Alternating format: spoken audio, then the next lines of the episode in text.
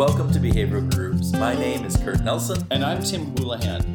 In Behavioral Grooves, we typically have interesting discussions with people to bring insights into how to apply behavioral sciences to work and life. But in this one, we're going to talk a little bit about the impact of the holidays.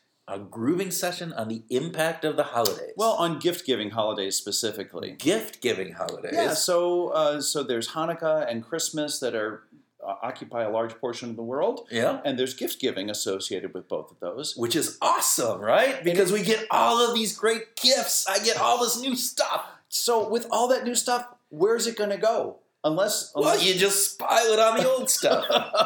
all right, the more stuff I have, the better, right? Isn't that how it works? collect them all.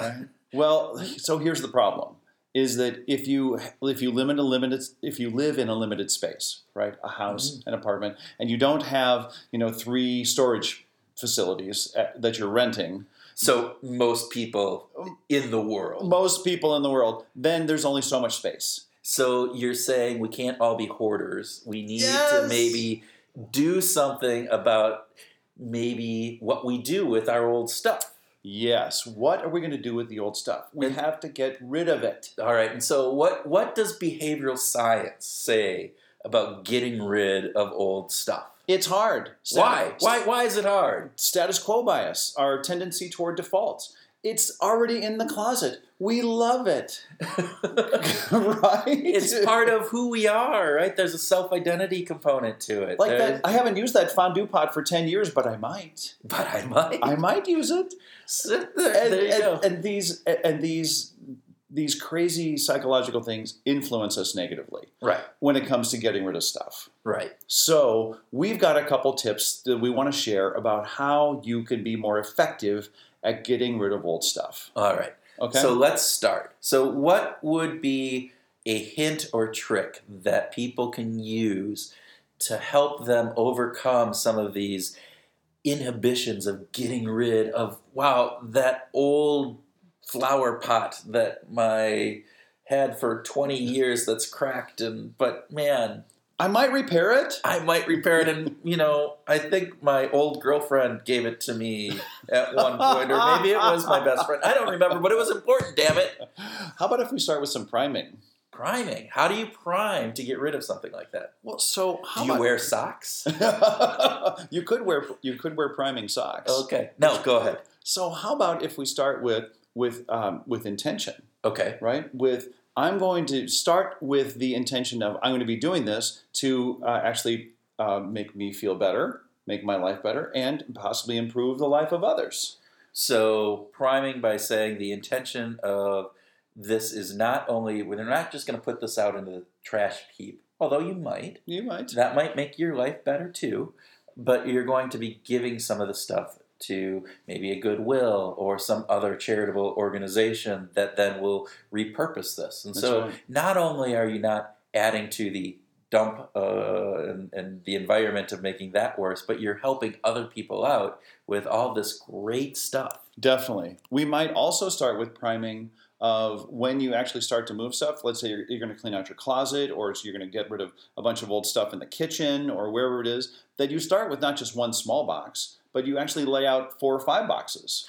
Setting up that choice uh, architecture to say, here are the big boxes. and Of so the I big need- stuff that I'm going to fill. I need to fill those boxes because we like completion, right? Exactly. As opposed to starting with one little small box or only one bag that I'm going to put clothes in, get four or five and lay them out and get ready. Actually, make this a major cleansing. All right. So when you do this cleansing, do you go and you look at one thing like that shirt? I got some new clothes for Christmas, right? So I should probably get rid of some of these old clothes that I haven't worn for many, many months, if not years.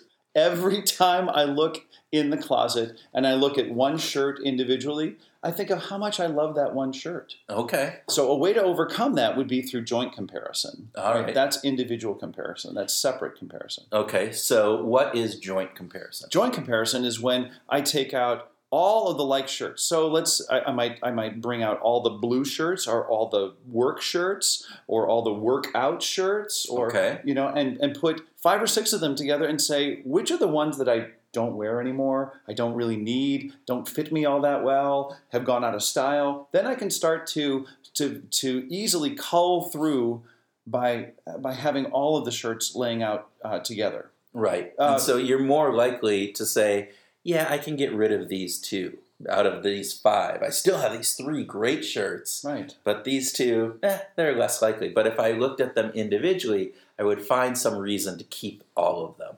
Exactly. Exactly. Or it would be harder for me to get rid of them. yes. Right. But but it's a good way. It's it's a good way of, of of spurring that activity. Another important thing to do is to use some kind of social proof. Have have someone hold you accountable.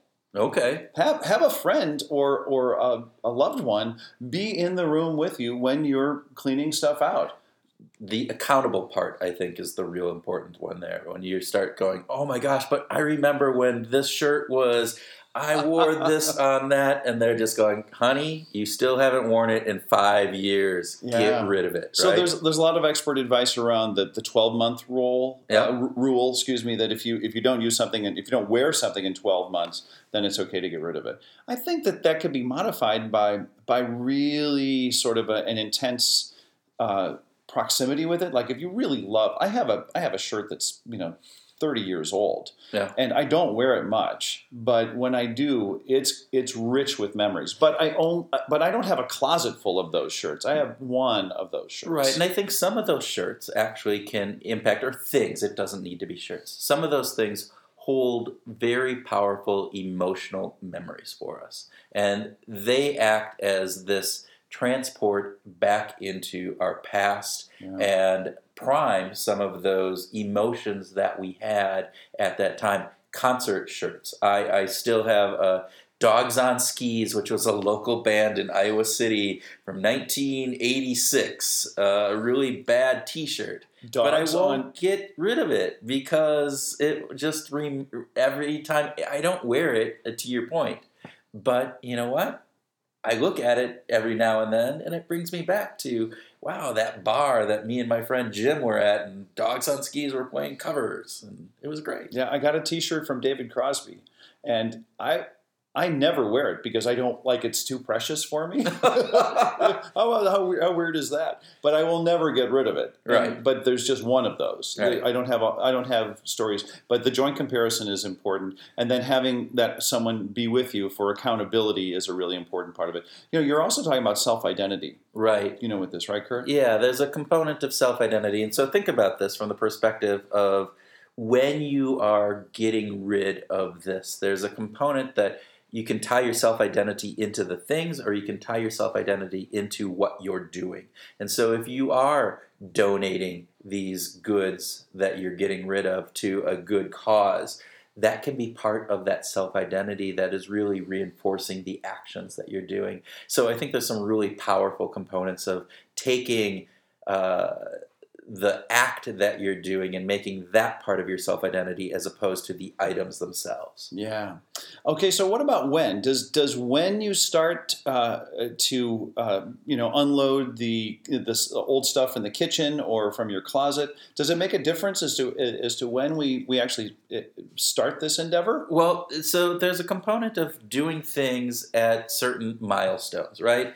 We we change. We tend to change more at beginnings. So if something is new or something has ended in new, so New Year's is perfect. So you start immediately after New Year's in doing this, or a birthday, or some other thing. Again, birthdays are when you get some gifts, and so That's it's a great thing. right. It's a new year. You can start fresh.